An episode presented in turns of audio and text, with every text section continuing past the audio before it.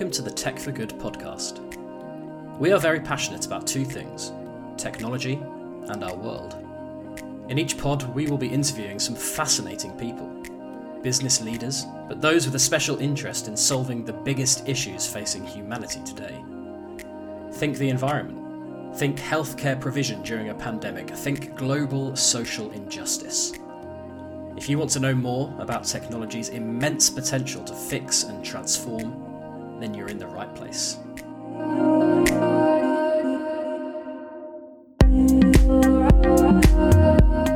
In this episode, I speak to Piotr Orzechowski. Piotr is co founder and CEO of Infermedica, an organisation which uses AI to speed up medical diagnoses and triage systems. Infermedica has a mission to act for global public health and demonstrated this by building a COVID 19 symptom tracker in just three weeks at the peak of the pandemic. In the interview, Piotr discusses that achievement, the role of AI in healthcare, and the link between video games and Infermedica's product. But first, I ask him to summarise his company's purpose. Thanks for having me, Ben. A real pleasure. So, our mission is to uh, use technology to guide patients and doctors uh, in making the right healthcare decisions. Uh, we have a couple of apps that support both patients and providers, but uh, overall, our mission is to improve uh, the access to healthcare, making it more affordable and convenient for everybody. Uh, the company was founded 2012 um, out of Poland, but we now grew globally.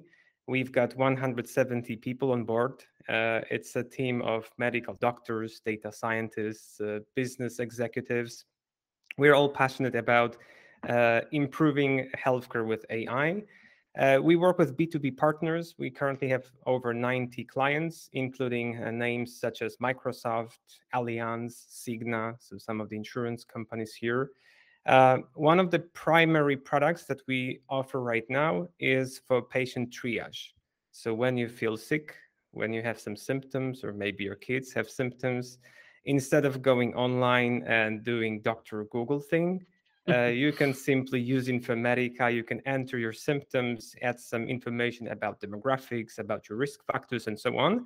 And what happens next is that our AI will ask you follow up questions. And after 10 to 20 questions, we will recommend you what would be the best next thing to do for you. Great stuff, Piotr. And rest assured, I'm, uh, I've certainly paid a visit to Dr. Google a number of times before. Um, healthcare and AI, Piotr, is such an exciting topic. Obviously, when you think about the impact it could have. First of all, though, can you can you maybe describe what problems you think your solutions are solving in the healthcare industry? By 2030, if you look at WHO, uh, up to 5 billion people won't have access to even basic healthcare. And I think this is really scary. And this is not just a problem for developing countries. That includes over 10% of US population that is uninsured. Uh, you can think that uh, we're lucky because we live maybe in Europe where access to uh, healthcare is better, but still the wait time to see your GP grows. Currently, it's six days uh, in Europe. I think about nine days in the UK. Uh, we are having severe shortage of physicians that's just going to get worse over time. By 2030, 10 million of doctors, midwives, and nurses will be short of. So, what does it mean for a patient? It means that if you can't see your physician, you can do two things. You can either go to emergency room uh, at greater expense and blocking probably this capacity for a patient who really needs it. And if you just have a, a sore throat or maybe migraine, you checked on Dr. Google and you freaked out, that's not the best thing to do, right? Another option is that you can go untreated. Uh, and maybe uh, something that started as a $10 hmm, problem will become a $100 problem or $1,000 problem if you can't treat it in time. So, what we uh, are solving here is the problem of making the right decision uh, and increasing the access to primary care services. Because if you can keep patients out of emergency room, and just keep it for patients who really need that. And at the same time, guide patients more towards self care and teleconsultation. This is how Infermedica helps. And on the second hand, it's also about helping physicians Because if you can equip a doctor with a pre-visit note, like for example, hey, this is Peter coming to you with sore throat, most likely it's cold, nothing serious. Um, you can save a little bit of time uh, in filling out the, the, documentation, electronic documentation, which of course is mandatory for, docs, for doctors. Uh, and given this shortage of physician, there is also a lot of burnout because they simply don't keep up with the demand. Um, and for, for, out of 10 doctors, actually in the US, there were studies recently uh, in primary care. Uh, they claim that they fe- they feel burned out and they consider changing the job. I think this is really scary. So what we do is by guiding patients to the right place, we want to solve this problem of accessibility and at the same time use AI to support doctors in some mundane tasks, for example, pre-visit documentation. A really um, fascinating insight there, Piotr. Now I'm going to dig a bit more into into the detail of it in a minute. But first of all, I want you to give the listener a bit of an, an overview of your own background, and it's a really interesting background, isn't it? Because you started out in gaming. Maybe tell the listener how you how you went from being involved in in video gaming to entering this healthcare and AI space. Of course, actually, it all began by playing a game. But starting from the beginning, uh, I've got a background in software engineering, but I started programming when I was seven. Uh, my dad is a scientist. Uh, he would bring computers to home, and this is how I would pick up coding. Uh, I was always passionate about building your own worlds, uh, games, rules. Uh, so building mobile games was something that I got really into. And actually, even before college, I was already a professional game developer. Uh, at that time, these were like old Java games. I think this technology no longer exists. Uh, but we created like a bunch of maybe 20 different games. Uh, I really enjoyed that. Uh, and uh, so this is point number one. The point number two is that at college, um, I specialized in uh, software engineering and AI. And one of the topics that I got really interested in was clinical decision support. So the, design of expert system and different tools for supporting doctors' decisions. And back in 2012, uh, I came across an online version of 20 questions. You know this game. You think about somebody famous, and there is an algorithm that thinks about the questions to ask next, and then comes up with the person you were thinking of. So I came across a game um, online, uh, and I was playing it with uh, one of my friends, who's actually a medical doctor. And this game was really smart. Whoever we thought of, uh, the game would always guess the right person. So we asked ourselves, "Hey, this is actually a very interesting concept. Can we apply this 20 questions game idea into something useful for people?" How about symptoms? How about changing famous people to possible conditions? Uh, so this is how this idea sparked. Um, and based on this concept of 20 questions game, we decided to start working on an algorithm which will continue improving over time, both in terms of the number of conditions and diagnoses you can identify and questions that you want to ask. Uh, so we teamed up with, uh, at that time, our early scientific co-founder, who was uh, actually at uh, doing PhD at the University of Pittsburgh, uh, and he worked at the laboratory which specialized in probabilistic models for uh, for decision support. Uh, they had a number of different assignments. For example, they worked for the U.S. Army. They've built uh, diagnostic tools for tanks, for trains, for heavy machinery, for aircraft. sometimes when you're at the airport, you see this thick cable hanging from the nose of the aircraft. So what happens here is that they're downloading diagnostic information, which is then processed by a model to compute likelihoods of failures that can happen to the aircraft. And that's how they prioritize what to fix and what to review. Um, and thanks to this know how, and of course, know how of the friend of mine who was a medical doctor, we've built our initial prototype and that's how it all started. Hi, I'm Daniel Brigham, editor of the Tech for Good magazine. I hope you're enjoying this pod, and if you want more, why not head over to techforgood.net for some amazing and thought provoking stories. You can read about one company's mission to use digital technologies in the fight against HIV, or learn how social media can help refugees take control of their narratives. For those insights and more, read and subscribe at techforgood.net.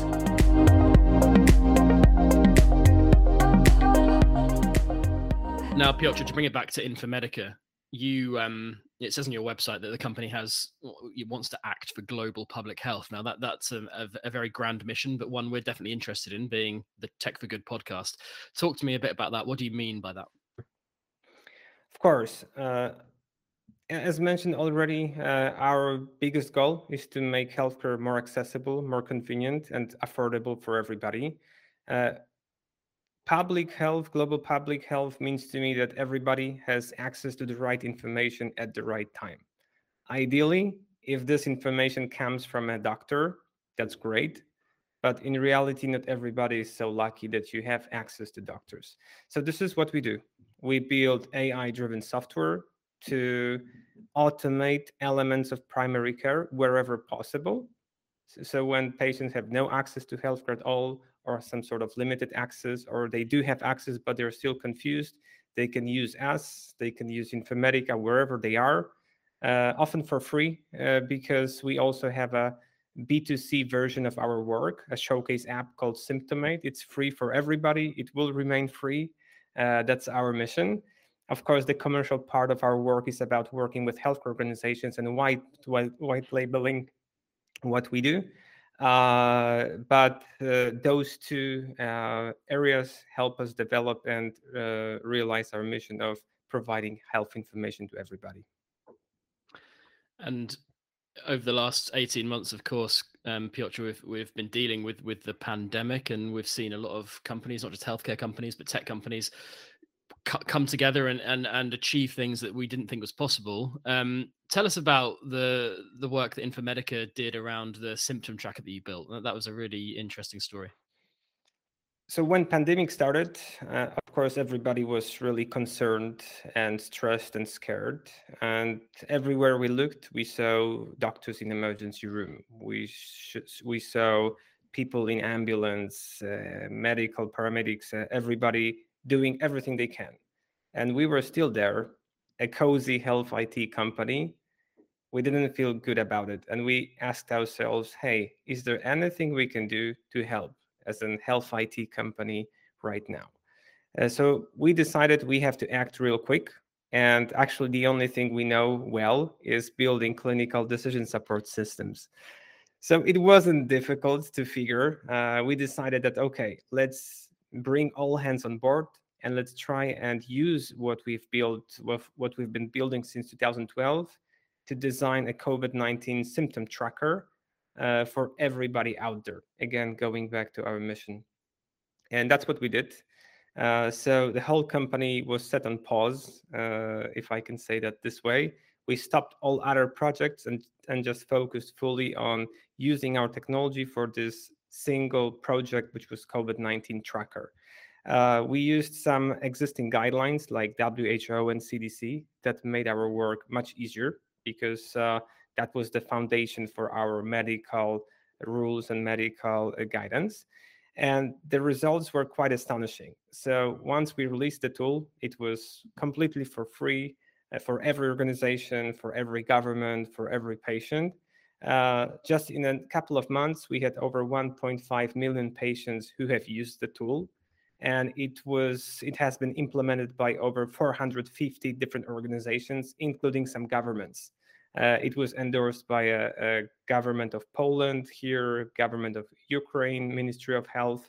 So very successful project. Um, that absolutely we did not use for any commercial purposes that was our response on how we wanted to contribute to tackling pandemic uh, and i think it was a great thing for our team as well because everybody, even though we work in IT industry, we felt that we added our tiny, tiny brick to helping some people decide what to do when they were afraid of COVID.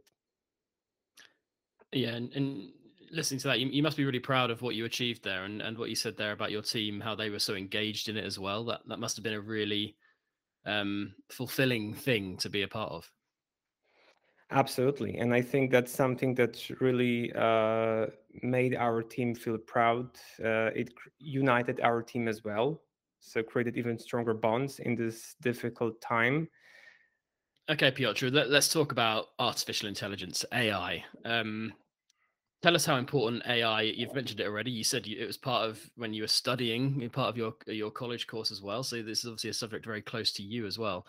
Tell us about um, how important AI is to, to, to, your company and, and what role you think artificial intelligence will play in the healthcare provision going forward and, and how dominant you think it will be. So we are an AI company. So it's there's a dominant role of artificial intelligence and the foundation of everything we build is heavily human curated AI system. Uh, how we use AI, uh, we use it to mimic how doctors really think, how they ask questions, how they think about differential diagnosis. Just to give you some examples, uh, how we're doing that right now, uh, we have a team of about 40 doctors um, that we hire. However, they don't treat patients they treat AI and they feed the AI with information they find in literature, in publications, um, in journals, and so on. Uh, since 2012, we've spent over 55,000 hours of doctors' work feeding and curating a, a very large database, which we actually call Metabase. And Metabase is a foundation for reasoning algorithms that we build on top there is a separate engine, a so-called engine and uh, data science team uh, that builds probabilistic models. So we can ask the right questions and we can replicate what doctors typically have in their minds in terms of weighting different diagnoses. And it's like a large statistical model uh, and without it, we would not be able to deliver products that we have today, and we would not be able to do it at the accuracy level that we currently have. What's also important, uh, this approach allows you to improve over time. So the more data you have, the more patient cases you analyze, the better it gets. To date, uh, we analyzed, we triaged over 10 million patients in 19 language versions in over 30 countries. When it comes to um, future and going forward, obviously we will remain an AI company, and there's just so uh, so much we have to do, uh, and the roadmap is filled with AI features going forward. We want to expand beyond patient triage. Um, differential diagnosis is something we are already attempting, uh, but there is more uh, to work on, obviously. Uh, we want to expand into um, also treatment recommendations. So in not only helping patients, but also develop developing elements of support for uh, for GPs and healthcare providers. And I'm guessing that when you think about that future, it is it is very exciting because we we know that AI systems will only get better as they're trained on more data and obviously the right data as well. That's very important for you. Where, where do you think your current if, if you don't mind me asking, your your your current systems, how intelligent are they right now? To where do you think they could get to? I mean, I guess it's almost a mm-hmm. unlimited potential, right? That's a great question, Ben. Well, I, I would say we're currently, mm, and of course, I don't want to compare to any profession because uh, we're not a replacement for any healthcare professional.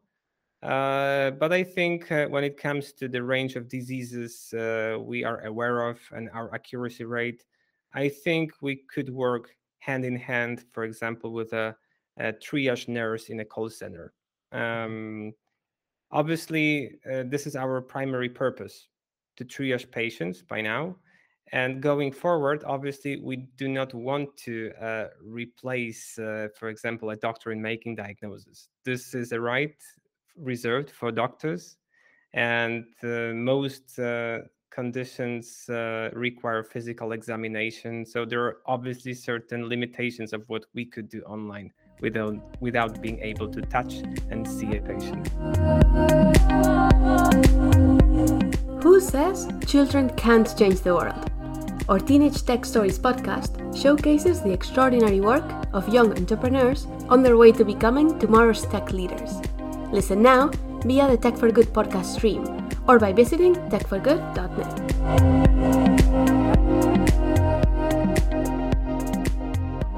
Now, it's not all um, Great, obviously, Piotr. There are there are many challenges that come with introducing AI into healthcare systems. Maybe, maybe talk a bit about that and why why we should exercise caution when when deploying these technologies in this context.